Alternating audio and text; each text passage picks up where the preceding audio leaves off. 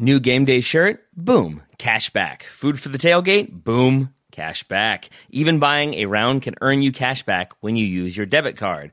And yes, I said debit card. With Discover Cashback Debit, everyone can earn cash back on everyday purchases. Look, in sports, it's hard to predict who is taking the win, but you know what's guaranteed to win? Discover Cashback Debit. Oh, and did I mention there are no fees, period? I'm telling you, this one, it's a real game changer. Check out transaction eligibility and terms at discover.com slash cashback debit. Discover Bank, member FDIC.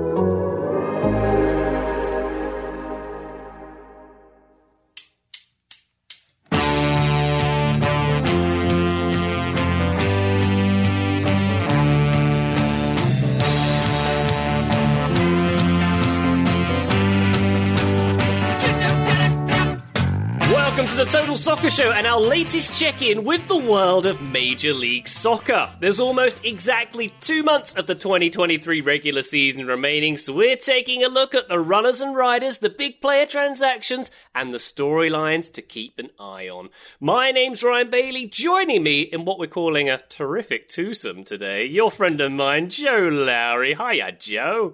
Hiya, Ryan. Uh, quick question. Who all is calling it a terrific twosome? Uh, if there's more than just you, I- I'll probably get on board. If this is something you're trying to start, I might need a little convincing. I was trying to make fetch happen. Full disclosure Okay. here, Joe. All I- right. uh, All right. And we're off to a bad start. It was either that Well- or gruesome twosome, and I thought terrific was a bit more positive. Terrific, terrific is better. And Ryan, you know what? Your honesty is refreshing. I really do appreciate that. I- I'm on board, baby. Terrific twosome. Taylor and Graham, you guys are going to have to form your own terrific twosome because we're the original one now. Boom roasted.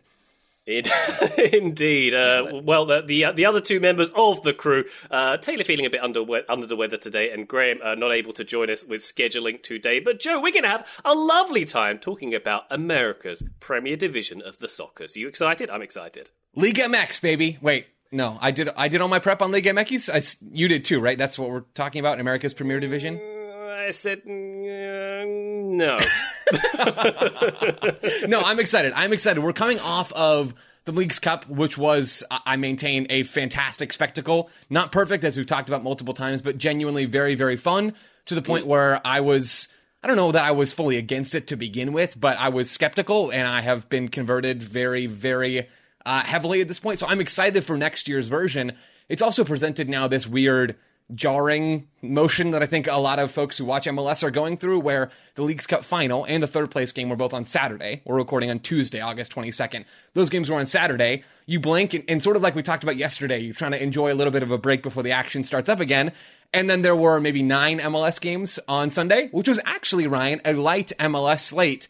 Uh, thanks to not, I'm not trying to make light of Hurricane Hillary, which postponed a couple of games in California, and Leagues Cup, which pushed other games around and back. So it's a very weird, jarring time to get back into Major League Soccer. The transfer window happened overlapping with Leagues Cup, so we've seen some new additions play, but you know not technically in MLS, and so we're in this weird space, but we're getting back into the regular season. I think it should be a fun remainder of the year. You know, there's usually more fireworks towards the end of these seasons than there are certainly in the middle, but maybe even towards the beginning as well. So there's a lot to play for still, thanks to MLS letting everybody and their mothers into the playoffs. Lots to play for, and I think it's going to actually be a, a pretty fun end of the year. Well, that's good to hear. And on the Leagues Cup, Joe, I think I also had an Ancelotti eyebrow raised when it was first announced because overtly it seemed about money rather than necessarily growing uh, the game in North America. Although maybe there is a long term vision for I think that. there's But an overlap between those two things, by the way. I think there, Yes. there is a necessary overlap there. Two things can be true. You're quite right, Joe. But uh, do, do we feel like it's, it's obviously hard to ask this question at the moment? Do we feel like it, it has broken the flow of the MLS season, or because MLS teams are all involved in it anyway, it's not too discordant with the regular season? Yeah, it has broken the flow pretty inarguably, but I'm not sure that's a bad thing, right? Because my the the biggest pet peeve that I have with Major League Soccer, a league that I watch more than any other, a league that I genuinely enjoy very, very much, and, and would like to see continue to grow. The biggest issue is that the regular season means so little, right? Because until you get to the very end and teams realize they have to kick it into gear, and you can talk to MLS players and former MLS players about this. Calen Carr, I think, was on extra time recently and, and, and sort of talked about how in the past when he was playing in Major League Soccer for Chicago and Houston, you'd realize like, okay, we're in the last 10 games. Like now we got to really turn it on so we can make the playoffs. There's not the incentive from game one to game 34 to play hard all the time because the margins are so wide, right? Like you're not going to get relegated. You're not really going to be punished for doing poorly. And so instead, you, you can kind of just bide your time and really wait for the right moment to put your energy into this. Not that players aren't trying at different times, but you get what I'm saying, right? The stakes Yeah. are lower, which means that what you put into it can can be lower. You can get away with that. And so for me, Ryan, it's not necessarily a bad thing to break up the regular season because you get into July, you get into August, and, and normally that's when, like, my interest personally, not that anybody really cares about this, is kind of waning, right? I am less interested in what's happening on the field because you you almost feel like you can see the players going through motions a bit more, and there's injuries, and it just feels like summer in every way, and I guess not the positive kind of out by the beach kind of way. It just feels like all the bad parts of summer, and so to have something break up that monotony and now provide a bit of a reset and a clear last chunk of the regular season that can mean something. I'm I'm kind of on board with that, Ryan. I didn't know if I would be, but I think I am. Well, that's good. Maybe it's a, a good uh, point of delineation when the League Cup comes in. If 10 or 11 games to go in the season, I'm getting the sense you were saying this is going to be the best part of the season. Obviously, a lot more on the line for, Yeah. for these teams. Is it traditionally sort of the last 10 or 11 games when things like, is there a noticeable difference in quality, do you think? I, I don't know about quality, but in energy, right? It always seems to me that you can see players out there on the field give a little bit more. And, and again, I'm not trying to say that these players aren't trying, but I think there is a difference as the year goes on towards the output that maybe coaches demand and towards the amount of investment and energy that goes into some of these games. Yeah, I, I think I can see that, Ryan. It's not true for every team, right? Like, let's be honest, some of the teams towards the bottom of the table, I'm not sure we're going to see a massive uptick in performance from some of them because even though they're not eliminated from playoff contention, it feels very, very unlikely. But I mean, this year especially, I- I'm I'm guessing we're going to see, especially from teams in the Eastern Conference with Miami breathing down their necks, we're going to see teams really make a push. We're going to see teams like Chicago that need results, teams like NYCFC that need results and are very much at risk of being passed by by a Miami team that's been supercharged in the greatest transfer window in MLS history. Like we're going to see some real thrust here. Okay, well, we're going to talk about that transfer window. We're going to talk about some of the big moves on these teams and uh, some of the playoff pushes. But before we get there, Joe, what would you say has been the key storyline of the 2023 season? Let's let's assume we're not going to talk about Leo Messi because Yeah. not technically played in MLS at this point. What is the big storyline from the first two thirds of the season? Is it St. Louis basically doing what they're doing? Is it or it something else? I think that's a huge part of it. I think I've been fascinated by more opportunities that MLS and Liga MX teams have had to play against each other. This is the first year where we've had the expanded leagues cup crossed over with the end of the CONCACAF Champions League, which will now be the artist formerly known as the CONCACAF Champions League. But you know, there were there were more and better opportunities to see those teams play against each other. So I think that's notable. But in terms of, of the teams, yeah, I think it has to be St. Louis City. They're still top of the Western Conference, seven points clear. Anybody else behind them? Now they have a game in hand on, on at least LAFC trailing behind. But what St. Louis have done this year continues to impress me. Know, I think there are lots and lots of reasons why they can continue to cause problems. They're not a, a perfect team. No team in Major League Soccer is, right? But what they've done in an expansion season it absolutely blows my mind to be seven points clear at the top of the Western Conference with a lot of very good teams. Also, towards the top of that Western Conference, that's just something that doesn't happen. And for things to go as well as they have for uh, for St. Louis, that's notable. And one other one that I, I would toss out on a team from a team perspective is Cincinnati being as good as they have been. Yeah. They are very clear atop the supporter shield race right now, 51 points on top of the Eastern Conference through 24 games played. They're they're I think at like 2.13 points per game, which is not quite a record pace, but is very very good. Let's not forget the Cincinnati team was the butt of basically every joke in Major League Soccer not long ago, and the way they've transformed finding talent in hard to reach places and finding talent in more obvious places as well getting that to mesh both you know reaching inside and outside of major league soccer that that progress continues to be impressive and then i'll, I'll toss out one more i think on the transfer side and we'll talk more about this I think we're seeing MLS get more and more involved in the global transfer market. Like they're they're reaching their arm further and further into the gears to help fix things, and they're like now pretty well entrenched in that side of things. We'll talk about Djordje Petrovic later, but we're at the point where elite global clubs, like the clubs that are at the top of the food chain, like Chelsea, are are looking and they're looking for a legitimate player in Djordje Petrovic who can go and, and maybe even make an impact on their team before the end of this season. MLS teams are, are deeper down this transfer market rabbit hole than I think they've ever been before.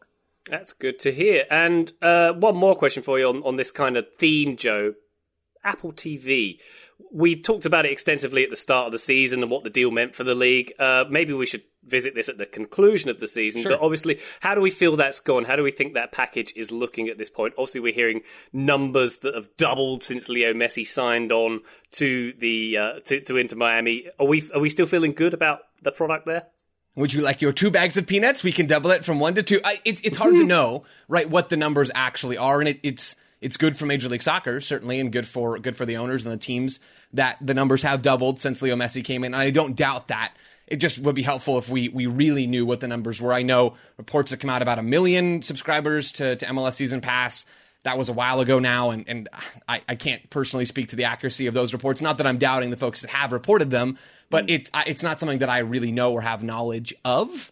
So that's a bit of a question mark still for me. But Ryan, compared to where the TV coverage has been, as someone who is going to watch Major League Soccer either way, it's been miles better. It's been yeah. it's been what we thought it would be, where there's real investment. It's being given uh, more than 12 pixels on a TV screen from ESPN or from Fox or whatever it is. ESPN was always worse in that regard. Like the, the quality of the broadcast is better. I don't think everything is perfect. You know, the fact that all of the kickoff times still overlap so much. You know, there's maybe three windows on a Saturday or something along those lines feels detrimental, and I'll be shocked if that doesn't change for next season. I think some of the the broadcasters have done a really really good job.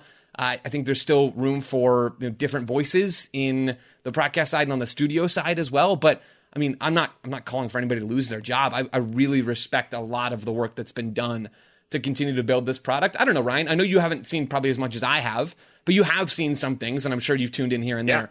What what's your perspective on that?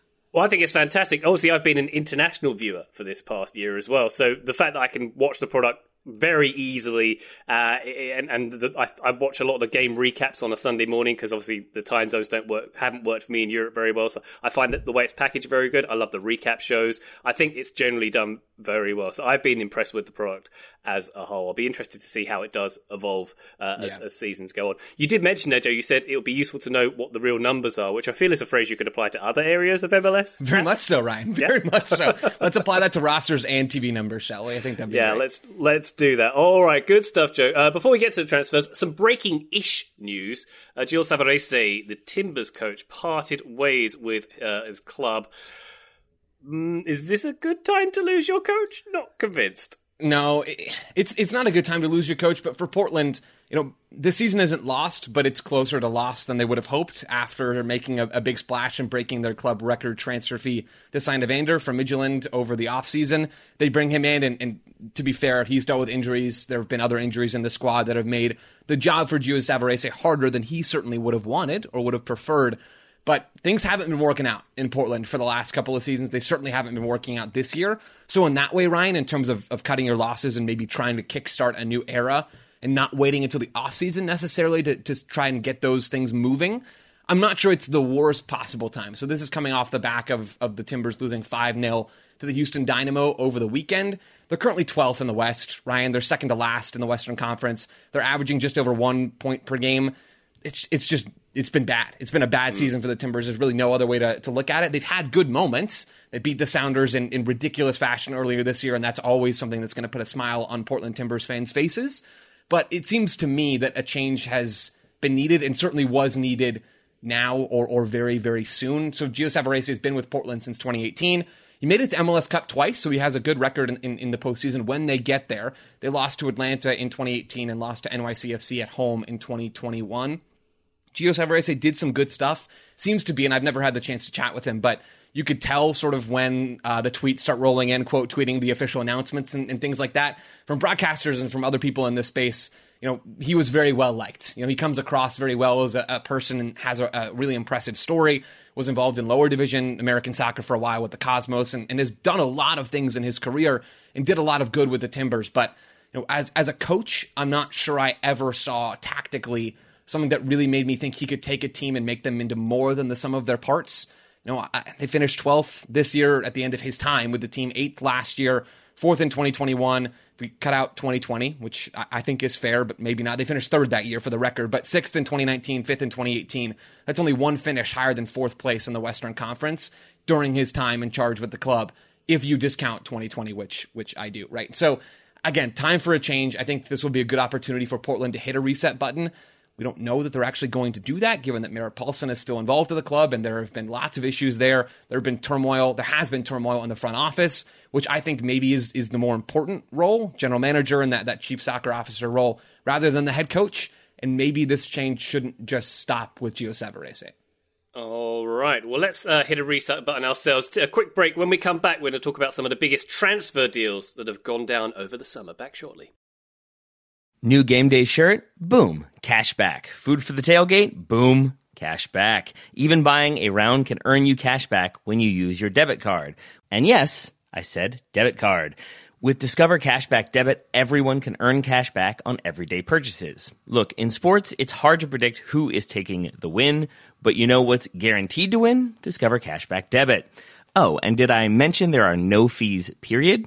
I'm telling you, this one it's a real game changer. Check out transaction eligibility and terms at discover.com slash cashback debit. Discover Bank, member FDIC. Did you know that even if you have a 401k for retirement, you can still have an IRA? Robinhood has the only IRA that gives you a 3% boost on every dollar you contribute when you subscribe to Robinhood Gold. But get this now through April 30th, Robinhood is even boosting every single dollar you transfer in from another retirement account with a 3% match. That's right, no cap on the 3% match. Robinhood Gold gets you the most for your retirement thanks to their IRA with a 3% match.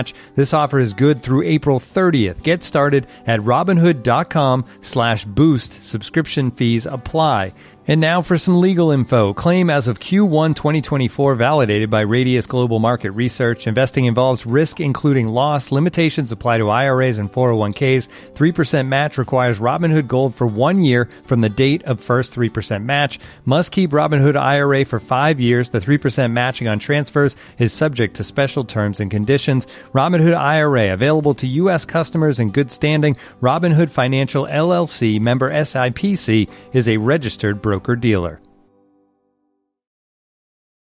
Total Soccer Show, welcome to our MLS two thirds of the way season recap. Is that what we're calling yes. it? Very pithy. Yes, very pithy. that's got a ring. Very I've got the t-shirts printing up right now. Let's write the jingle for that one. Um, how big generally is the summit window for MLS, Joe? Is it obviously it's kind of an equivalent of the European winter window, sure. but the teams tend to have some uh, some good outlay here. Obviously, we see a lot of player transactions going towards Europe at this time of year. But do, yeah, yeah. do we usually see this level of investment from MLS teams?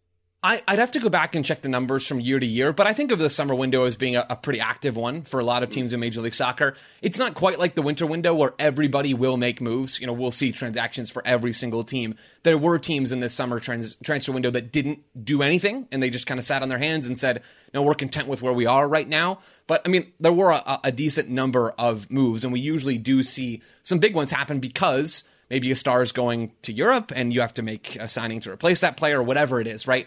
You know, there are ways that teams get get around still finding ways to make moves in the summer window, even though the season is is mostly done by this point, and now certainly is mostly over.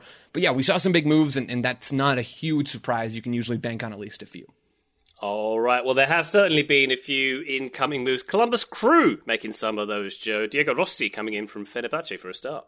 Yeah, I love this signing from the Columbus Crew, and, and I'm, I'm stoked to have a chance to talk about a lot of these transfer moves because I think the Crew and what they've done you know, it's it's among the best work that was done in this transfer window. Lucas Zelarayan going out, so now he is uh, is playing in Saudi Arabia. They also send out Milos Degenek to Serbia and Eloy Room to Vitesse. So that's you know three potential starters, and, and Room was was kind of involved in that conversation early in the year. And Zelarayan certainly a, a, star, and Degenek may be forced out by Nancy choosing not to use any center backs at all. Um, so they've made some changes there, and in came Diego Rossi coming from Turkey. Maybe folks know him better from his time with LAFC, where he was one of the best young you know, kind of wide forwards in Major League Soccer when LAFC were at the height of their powers, playing opposite of Carlos Vela under Bob Bradley. Rossi's in, Julian Gressel's in. They brought in Yevgen Cheberko from Ukraine, or 25 year old Ukrainian center back. Rudy Camacho as well coming in from Montreal. So they, they made a number of moves, but it is that Rossi for Zelarayan swap. Not that it was a swap in terms of clubs, but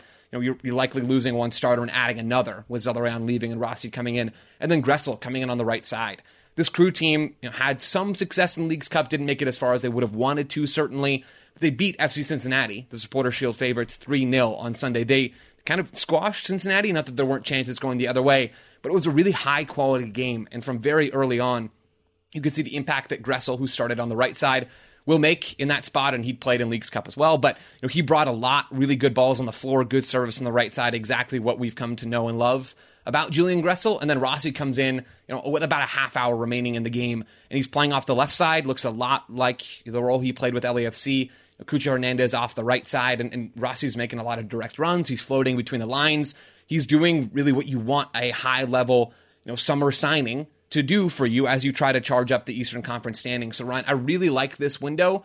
It's not a like for like with Zelarayán going out. He's much more of a number 10, ball dominant kind of player, can score and create chances. Rossi will be more of a scorer than a chance creator. He can do a bit of that, you know, a, a, bit of both of those things. But Rossi will help the crew continue to turn into a Wilfried Nancy team and, and, really be purposeful and quick with all their possession play. Whereas Zelarayán maybe now and then takes an extra beat on the ball and, and slows things down a bit.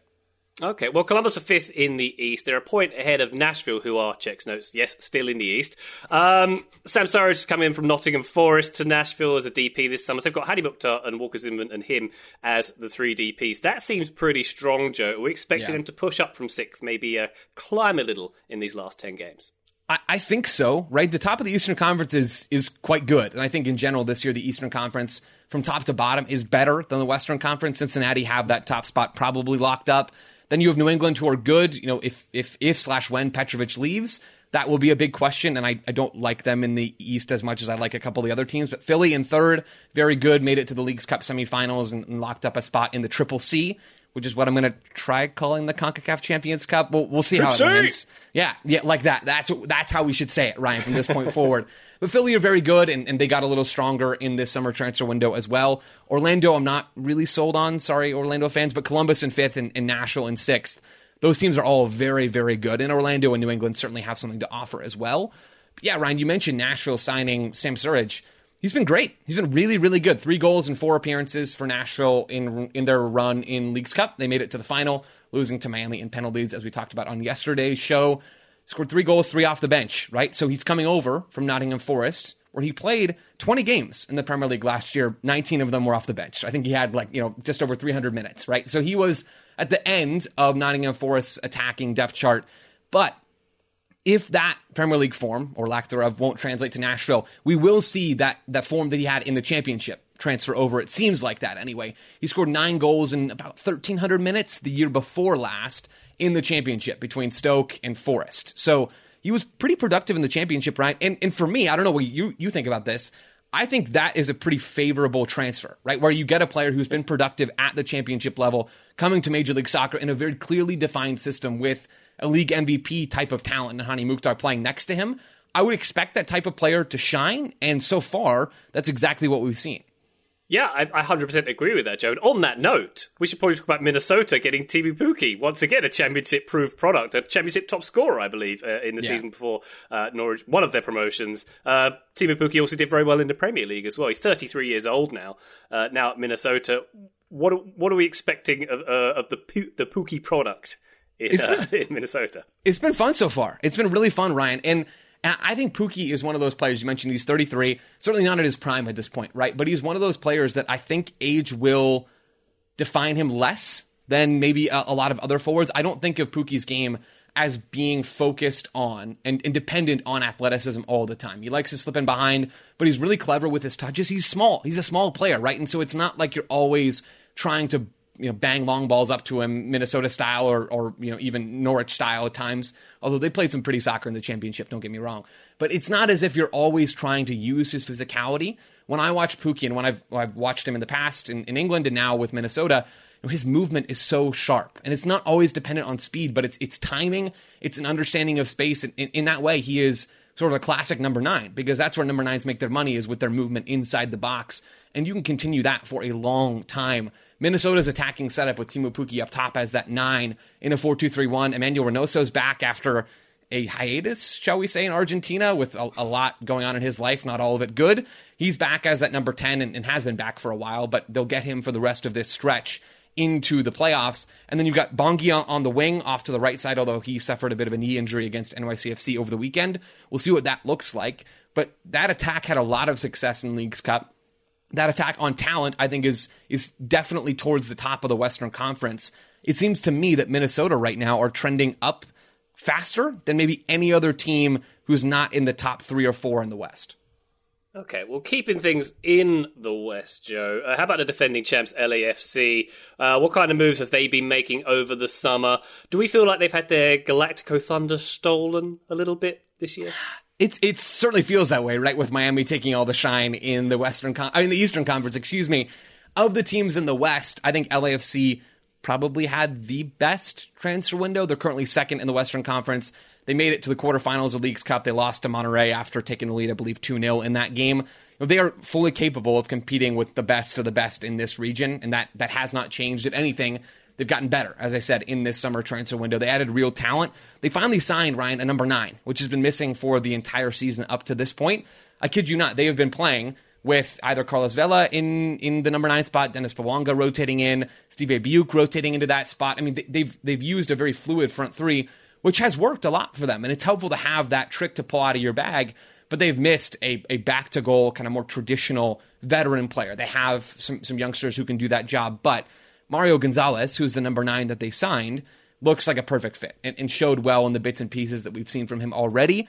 He scored 0.71 goals per 90 in Belgium last year. So, you know, close to a goal every 90 minutes, which is a, a really, really good rate. Was just slightly below that level, but still uh, had a very good season in Portugal a couple of years ago. 10 plus goals in, in two different countries. It's a decent way to go out and find players. You look at their underlying numbers, you look at their goal scoring records. Gonzalez kind of ticks all of those boxes. He's coming in as a veteran number nine that will fit right into Steve Cherundolo's front three a player that they've truly missed ever since Chicho Arango went to Pachuca after LAFC won the title last year, and now he popped up again in Major League Soccer with Real Salt Lake. But LAFC now, Ryan, have that number nine to fit in their front three that hopefully get a little bit more out of Vela and Bouanga and some of the the other younger players in the attack.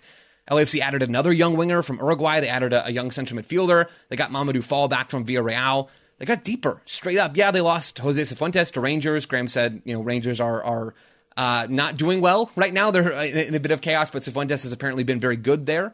They lost in Ecuador International, who was at the World Cup. They lost Opoku as well to Montreal. But in my mind, there's there's no doubt at all that LAFC got better in this window. And, and frankly, it wouldn't surprise me if they maybe overtake St. Louis at the top of the West. Game in hand, seven point gap. At least they're going to close that gap between now and decision day.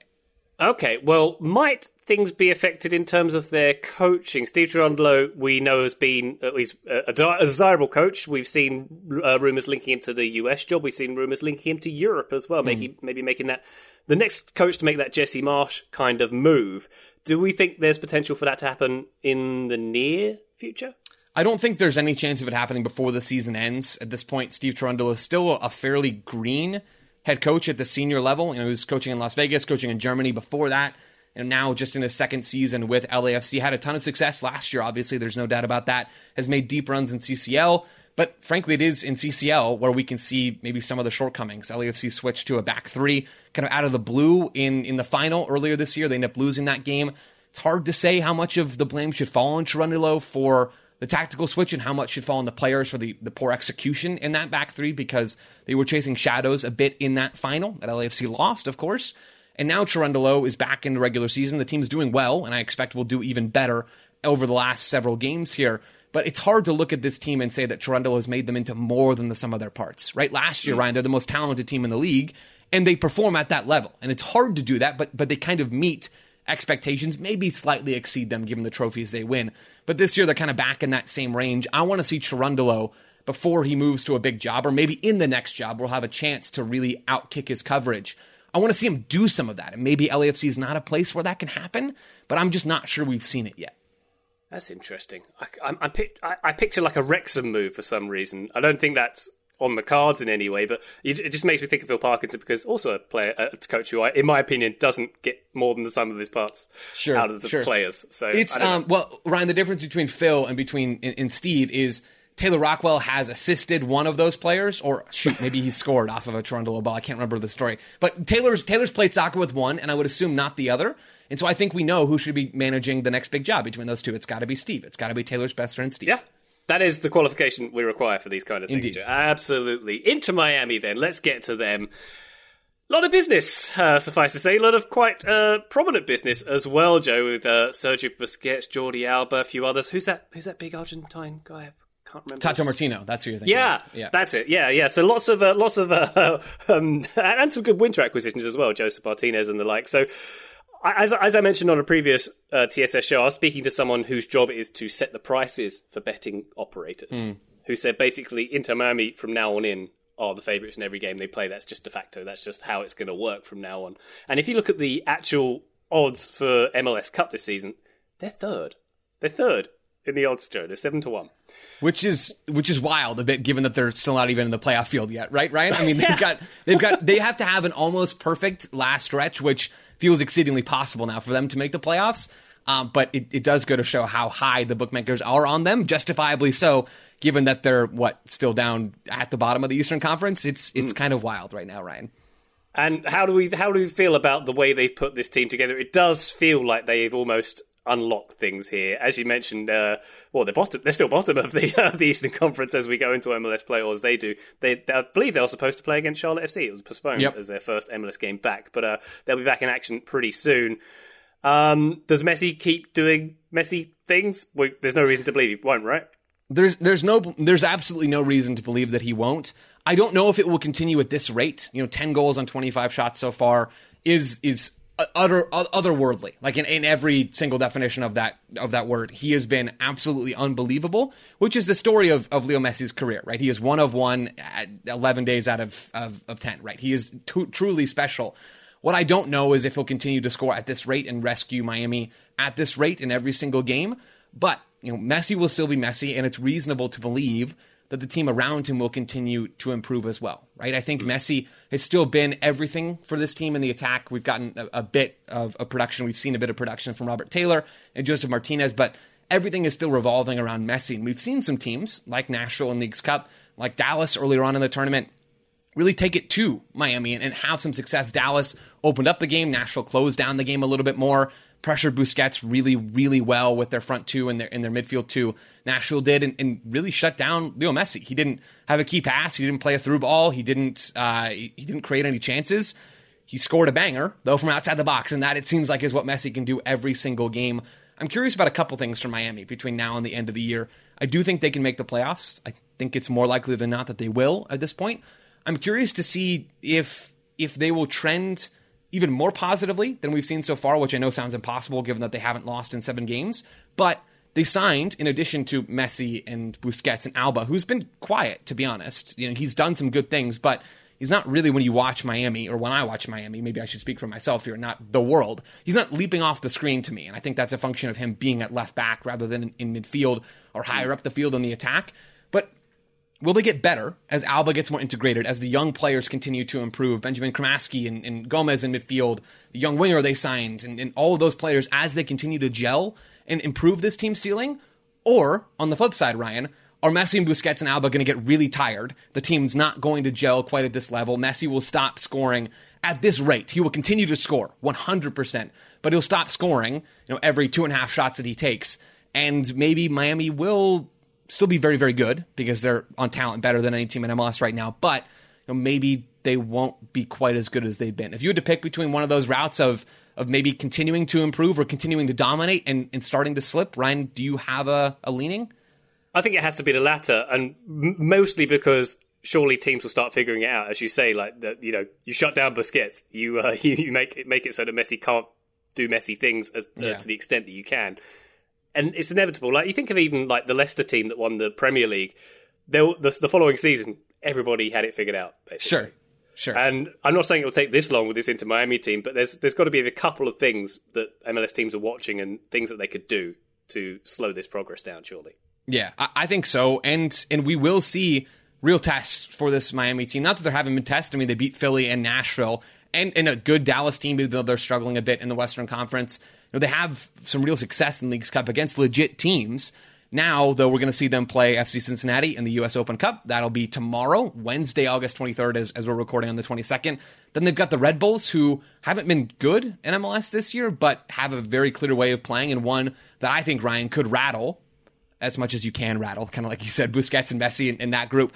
And then they've got Nashville again in the regular season. And then they've got LAFC, right? So that's a, a pretty difficult four game stretch. Messi doesn't seem to want to be on the bench. Tata Martino said he's starting tomorrow, and, and maybe there'll come a time when Messi needs a break, but you know, that time is not now. It seems like they're these aging stars are, are pretty content to play every game and do their thing and continue to try and win. I don't know which way it's going to go. I think I would lean towards Miami picking up a couple of losses, but maybe becoming a more versatile and more dangerous team between now and the end of the season. And I would still, if I had to put money on it, I don't know if I'd put money on them winning MLS Cup, but I would put a little bit of money on them making the postseason. All right, I, I'm, I'm on board with that, Joe. As a slight aside, I don't know if you've heard anything about this, but do we know if Messi and Busquets are going to play on turf this season? I don't know if they've said anything, uh, but I mean, there's a few games to come where they will have that scenario.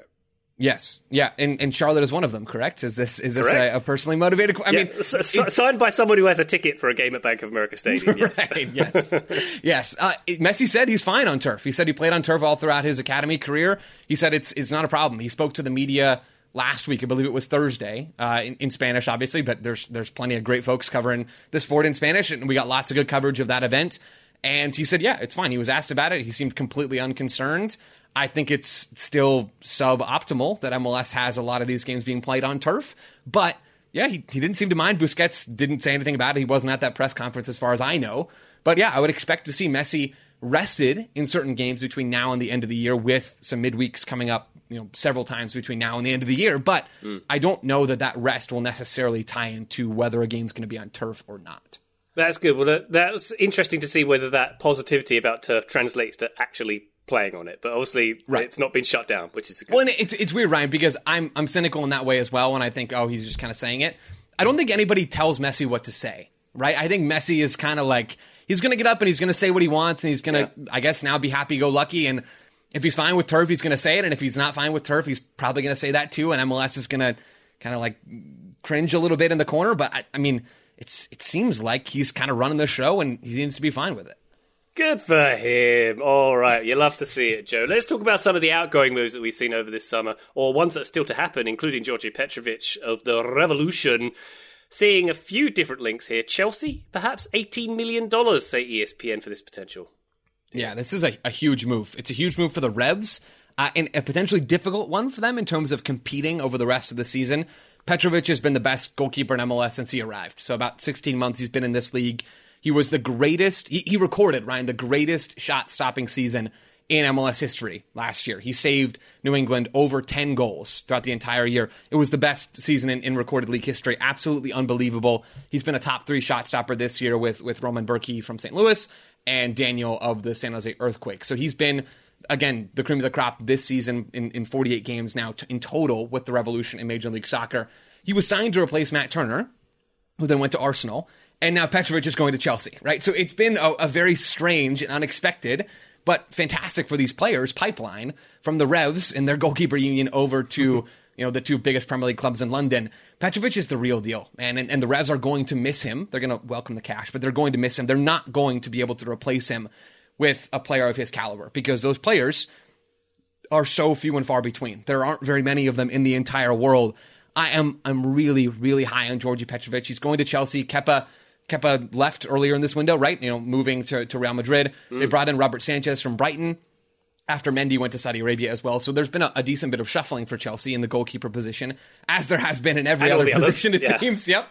uh, but like Petrovic is is the real deal. He is so so good. He's a Serbian international, 23 years old, six foot four, good wingspan, good decision maker, uh, really good shot stopper, as I've already mentioned. Saves a ton of goals over expected and, and claims crosses fairly well doesn't have much skill with his feet, and, and we can blame New England for that because same with Matt Turner, they don't care if their goalkeepers have any skill with their feet. You know, they're they're paying long balls, they're not trying to build up from the back.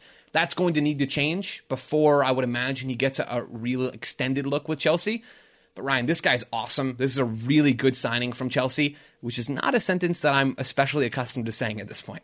Okay. Well, uh, do we know if it's a is it an eight year deal? Are they doing that thing? Oh, I, I, think I think now they've extended to ten, so the the contract's going to be through twenty thirty three. Petrovic will only be you know I guess thirty three by then, so you know still Buffon on his way to success in in, yeah. in, in Chelsea. I mean, I guess it works a little better for a goalkeeper in these a little. But if you land one of those long term contracts, you must think, wow, Wow, I've made it here. I Oh, can go boy. live in southwest London in a nice big Georgian home for eight years. Excellent Until I die, basically, yes. Yep. Indeed. Uh, Lucas Zelarayan has gone to Saudi Arabia to Al Fateh, who uh, have Cristian Tello on the books, formerly of LAFC. Uh, Oh, the wow. MLS Saudi I didn't even know pipeline that. yeah, yeah, I had to look it up, but uh, the uh, the pipeline has opened up there, Joe. It, uh, you, you're kind of kidding there, Ryan, but I do genuinely wonder what this will look like, right? Saudi Arabia's rise uh, on the sporting side of things uh, has had real implications for the Premier League and real implications for European soccer as the, the league there has been poaching players and paying them lots of money and paying big transfer fees and all those kinds of things. I, I do wonder like how these two leagues, MLS and, and, and Saudi's top league, are going to relate to each other because Saudi Arabia in, in the top end talent they have still out outdoes what Major League Soccer can put on the field. But you know they're more equal in level, and I wonder if we're going to see Saudi Arabia come in for more and more players, like the Carles types of players, the Lucho Acosta types of players. You know those attacking midfielders that are still among the best players in the world, but maybe European soccer has changed to the point where there's not a real home for them in a top level league like the Premier League maybe like a Federico Bernardeschi is Toronto are in absolute chaos right now. Maybe there's a move in it for him. Maybe Cristian Espinoza, like a, a winger looking for his last paycheck for, for San Jose. We saw Zelarayan leave in this window as you as you led me in with, and and Gabby Pereira, NYCFC winger, now former NYCFC winger, went to Qatar earlier in this window as well for a big money fee. So you know, maybe the rise of soccer, certainly in Saudi Arabia and, and maybe in, in some surrounding areas, could have an impact on MLS, and, and I'm curious to see what that will look like if it turns into a trend of some sort. Fun. Fun stuff, Joe. Yeah. Moving on. Uh, you mentioned it earlier. Rangers have got themselves a Jose Cifuentes. Yep, Graham says seafood doing good. MLS people know that Cifuentes is good, and maybe should have played more at the World Cup. But he's a, he's a complete number eight. He can drive the ball forward really well, comfortable in tight spots. Still doesn't always make the right decision in the final third, and I think that's what holds him back from being like a, a top 10 Premier League team kind of player right now at this point in his career. But he's really, really good. I think he will be an anchor for Rangers throughout the season. LAFC are going to miss him, but they've got talent from within. They also added some talent from outside the club in the transfer window, as we talked about earlier. I'm looking forward to seeing Mateusz Bogusz play as a number eight more in that 4 3 3. You know, got a lot of minutes as a winger earlier this year, but doesn't look like a real X factor in the final third when it comes to goal scoring or chance creation.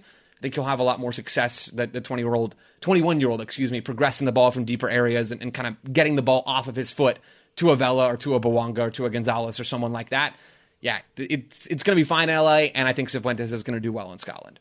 Marvelous stuff. One last transfer dealing to look at. Well, something a, a transfer link at the least. Thiago Almada, who is still not made a move anywhere. Napoli, Man United, Man City, etc., etc., and so on have been linked with him.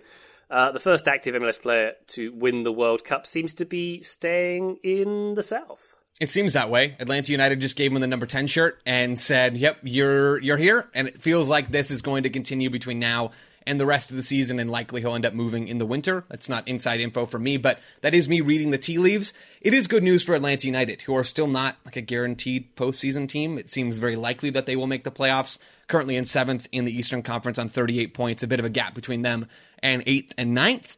But Atlanta have been really erratic this year. Pineda is still a big question mark as manager. They've dealt with some injuries, and their goalkeeping has been tragic, to be honest. Brad Guzan's been the worst goalkeeper in MLS this year. I believe he's also the oldest goalkeeper in Major League Soccer. He dealt with an injury as well, and, and his replacement struggled too. So Atlanta need all the help they can get with Almada, with Giakoumakis, who is now garnering European interest as well after joining Atlanta from Celtic over the offseason. Giakoumakis is awesome as well. And with those two players, Almada and, and Gigi up front, like Atlanta can win any game. They have the talent to, to beat anybody, but they need that talent to stick around because if they lose it and they can't replace it at this point, which they, they can't really, and Guzan is shipping goals on the back, they are going to be in trouble. Marvelous stuff. Thank you, Joe. Let's take a quick break. When we come back, we're going to look at a few of the teams to spotlight, a few storylines to keep an eye on, listener. Back shortly. And now, two pigeons bemoaning the fact you can stream DirecTV satellite free. You see this? A family watching baseball on DirecTV with no satellite dish in sight. Let's heckle them. You call that changing the channel? Choke up on the remote, buddy. I hope getting all these games on DirecTV makes up for your mother not pre-chewing your sunflower seeds. DirecTV has the most MLB games. Call 1 800 DirecTV. Claim based on total games carried on sports networks. Sports availability varies by zip code and requires choice package. Terms and restrictions apply. This episode is brought to you by LinkedIn Jobs, who would like to remind you when you're hiring for your small business, you want to find quality professionals that are right for the role. You don't want to end up with Ryan Graham and Joe. Just kidding. Just kidding. Very much just kidding. Because I was very fortunate to have the three of them all join the show. And I had existing relationships with all three of them that allowed me to know that they could handle the, the, the, uh, the amount of work that would be required, that they could be diligent in their tasks and be very effective on mic. And all three of them are.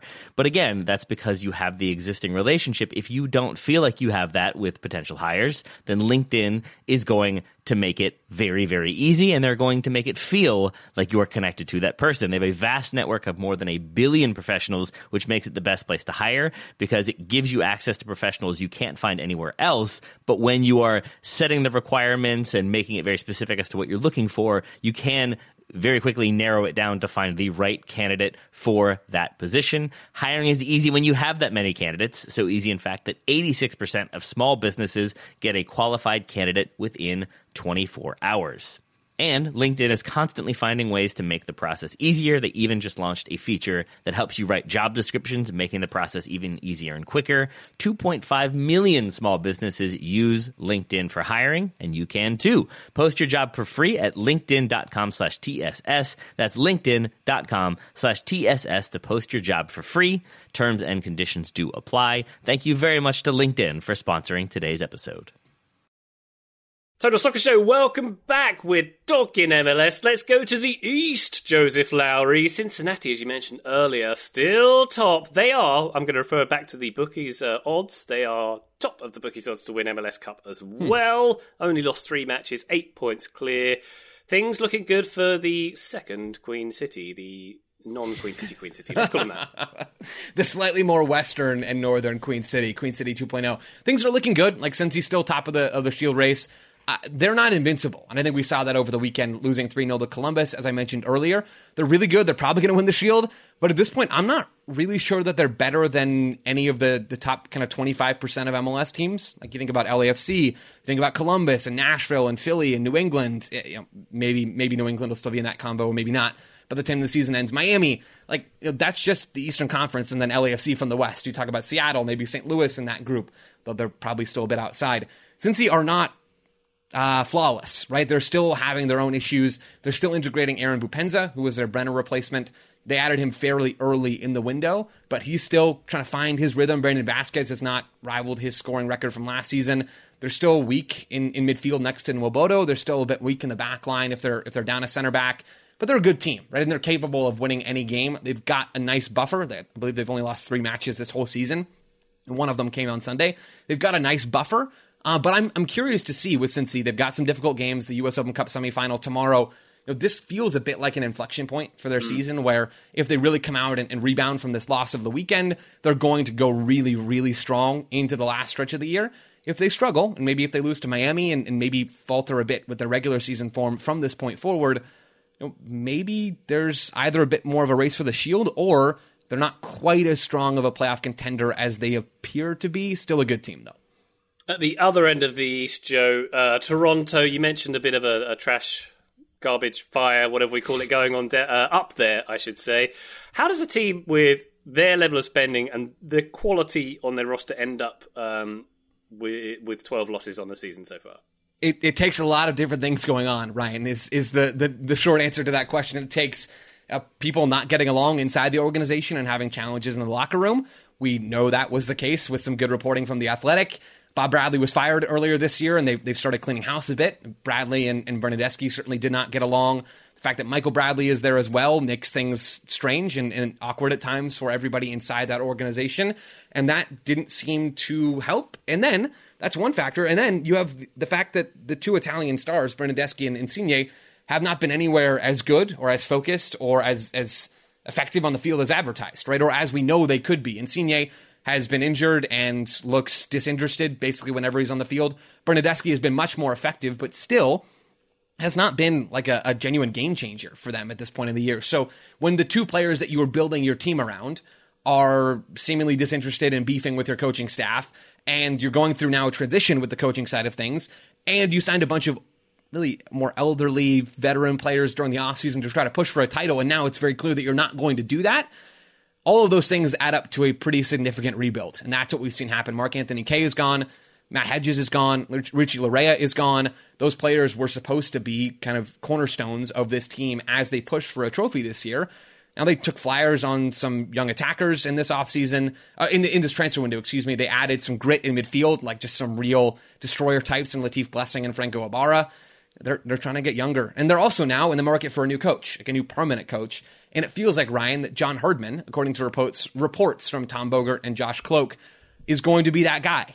I'm not too sure that in this situation I would go after a coach that's never coached at club level before. He's coached New Zealand's women's team, Canada's women's team, Canada's men's team, knows soccer in Canada. Obviously, I'm not disputing that, and seems like a guy that can really get some buy in and can help move you forward.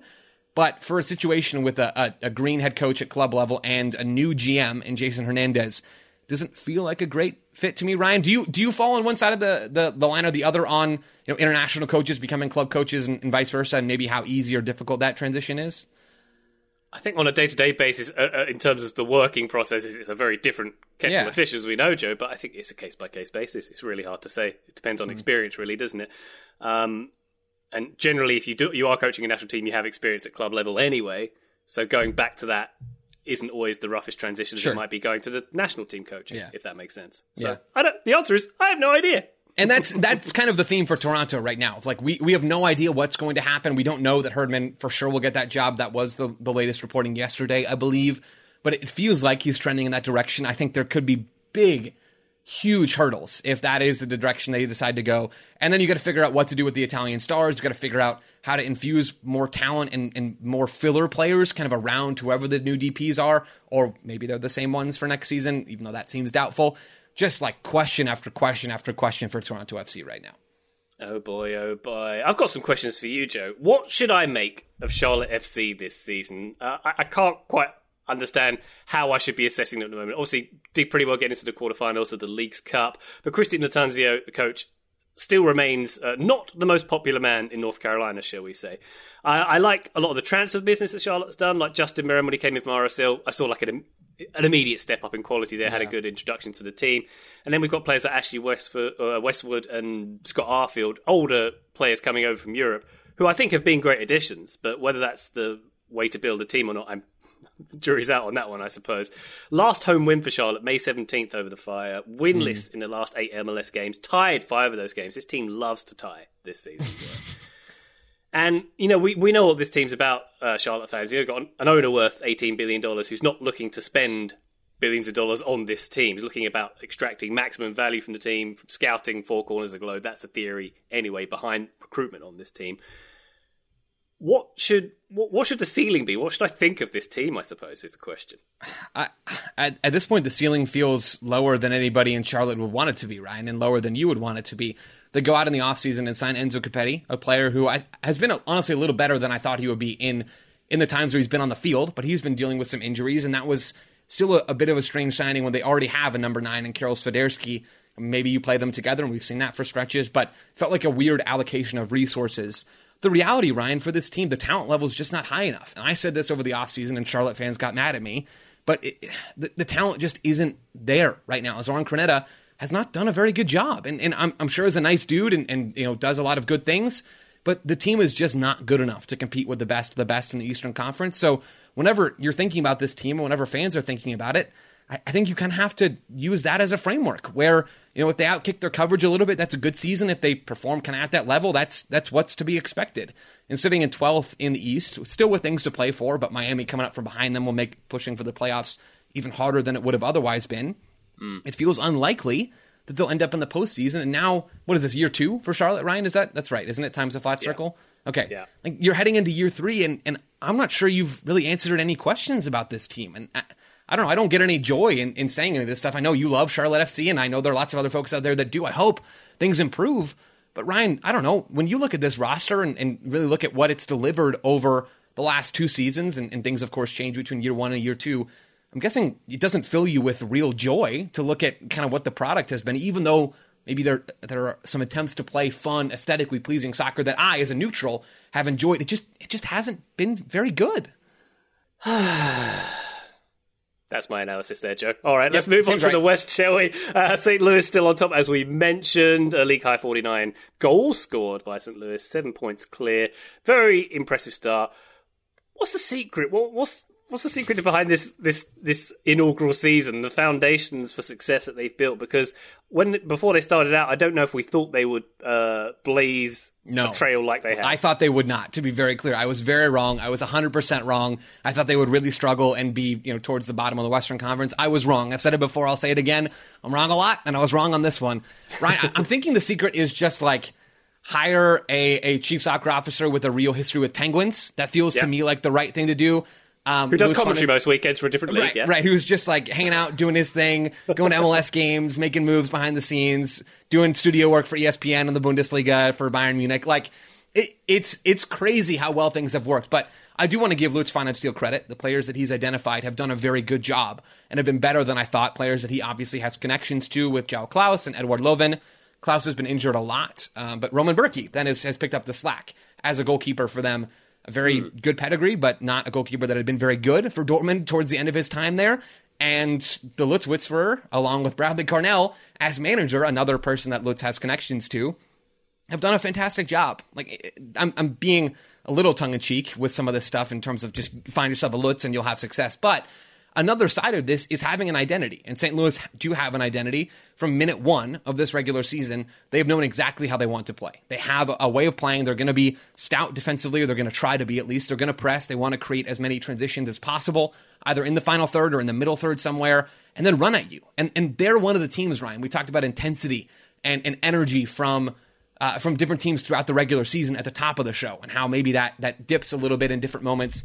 It doesn't feel to me like St. Louis have dipped. Like their energy and their commitment and their buy-in has been there from the start of the season and is still here now as they continue to push to finish on top of the Western Conference and lock up home field advantage for as long as they're playing Western Conference teams in the postseason. Like you have buy-in, you have an identity, you have some capable match winners, and you add those things together, and you have a, a really, really competitive team in Major League Soccer. Wow. Cat Food Stadium in the playoffs, Joe. Who'd have thought? Never it? misses, Who'd have thought? Never it? misses. Indeed. Uh, any other teams to highlight in the West? How about um, Real Salt Lake uh, in third at the moment? 34 goals shipped in 24 games. So obviously not watertight at the back, but uh, having some fun there in uh, Utah. They are. They really are. It's it's been a, a good transfer window for RSL. I think they added Chicho Arango. I mentioned that earlier from Pachuca, who gives them another dimension up top. Really, you know, you add Arango to Damir Kreilach and Jefferson Savarino and Diego Luna, young U.S. international. If if listener, if you haven't watched Diego Luna, go like pull up three clips after you've watched The Mandalorian, which is what will pop up first. But then go and watch not shoot not The Mandalorian, Andor. I'm a fake Star Wars fan. That's really really bad on my part, Ryan. You as as now an authentic Star Wars fan should have corrected me immediately, but it's it's fine. Um, go watch Diego Luna clips because he's really really good. Uh, now in the attack, RSL have like four legitimate game winners in, in that in that 4-4-2 shape for Pablo Mastroeni. They added a couple of midfielders and, and kept some key players in this window as well. They've got a U.S. Open Cup semifinal on Wednesday too. They're playing the Houston Dynamo, and I think should be favored in that game and could end up.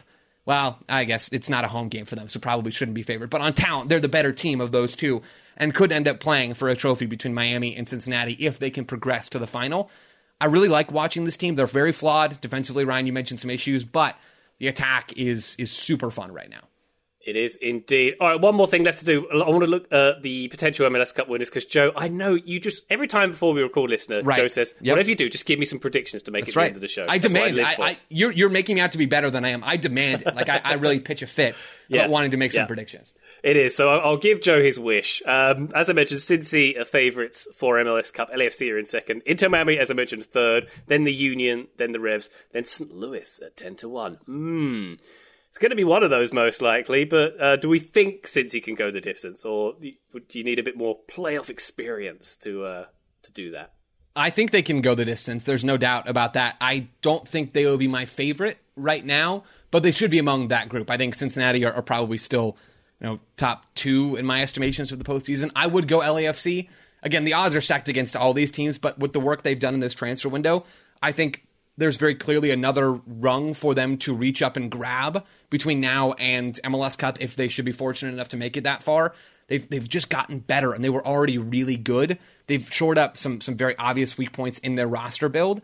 That encourages me a lot, and should encourage LAFC fans a lot. They have the, the match winners to go out and, and get that job done, and I think they're a more complete team than FC Cincinnati, who I mentioned earlier still have a couple of weak points, but Cincinnati are again they're they're really really good. It would not surprise me if they make a run. Same with Nashville, same with Philly, same with Seattle's. I mean, maybe same with a team like St. Louis, and, and same with a team like Miami. Should they make the playoffs? There are any number of teams that could get the job done, but I will hedge towards LAFC, Ryan, and I will now return the question to you because we know you demanded your prediction time as well. Who do you have down as the MLS Cup winner? LAFC for reasons Mm, outlined. Yeah, I think uh, it takes heritage, Joe. A heritage in AFC, as we know, for literally years have had heritage in the uh, postseason. for literally f- however long they've been in Major League Soccer, five five years. They have lots of hair. That club has much heritage, Ryan. Much much of it. That's it. That's it. All right. How about top goal scorer? By the way, we're gonna. Um, Hany, Hany Mukhtar is leading with 13 at the moment. Uh, Georgie Giacomak- Giakoumakis in second, and then um, this is in the odds. Excuse me. Uh, Sure. Giakoumakis is second in the odds, and then Messi is third in the odds. And Messi's a gonna have- tempting pick, Ryan. He's, He's a, got like 11 games to do it in. he's a really tempting pick. I would I would not end up going with Messi, even though I'm very very tempted to do so. I'm not sure there's enough time, and I do think he's going to miss a game or two, which is like precious when you're trying to come back in that race. So I think that could be difficult. I would lean towards Mukhtar. I believe he's he's leading the Golden Boot race right now Yep. with goals for Nashville. I, I think he's probably going to hang on to that. And I'll say, Hany, even though man, Messi is a huge wild card here. I think that's a crazy bet if you can bet on Messi to get a get a golden boot in uh, a third of a season. But hey, uh, stranger things have happened in this here league, Joe. But for now, let's park our conversation. Joe, thank you very much for this enlightening uh, conversation in which I've learned a lot about the Major League Soccer. Thank you. Right back at you, Ryan. And I hope Charlotte start doing better and that I look silly by the time the season's over. As hope, hope springs eternal, etc., and so on. Thank you very much, Joe. Listener, thank you very much for joining us on this one. Let us know what you think. We'll be back on the feed very shortly, but for now, bye.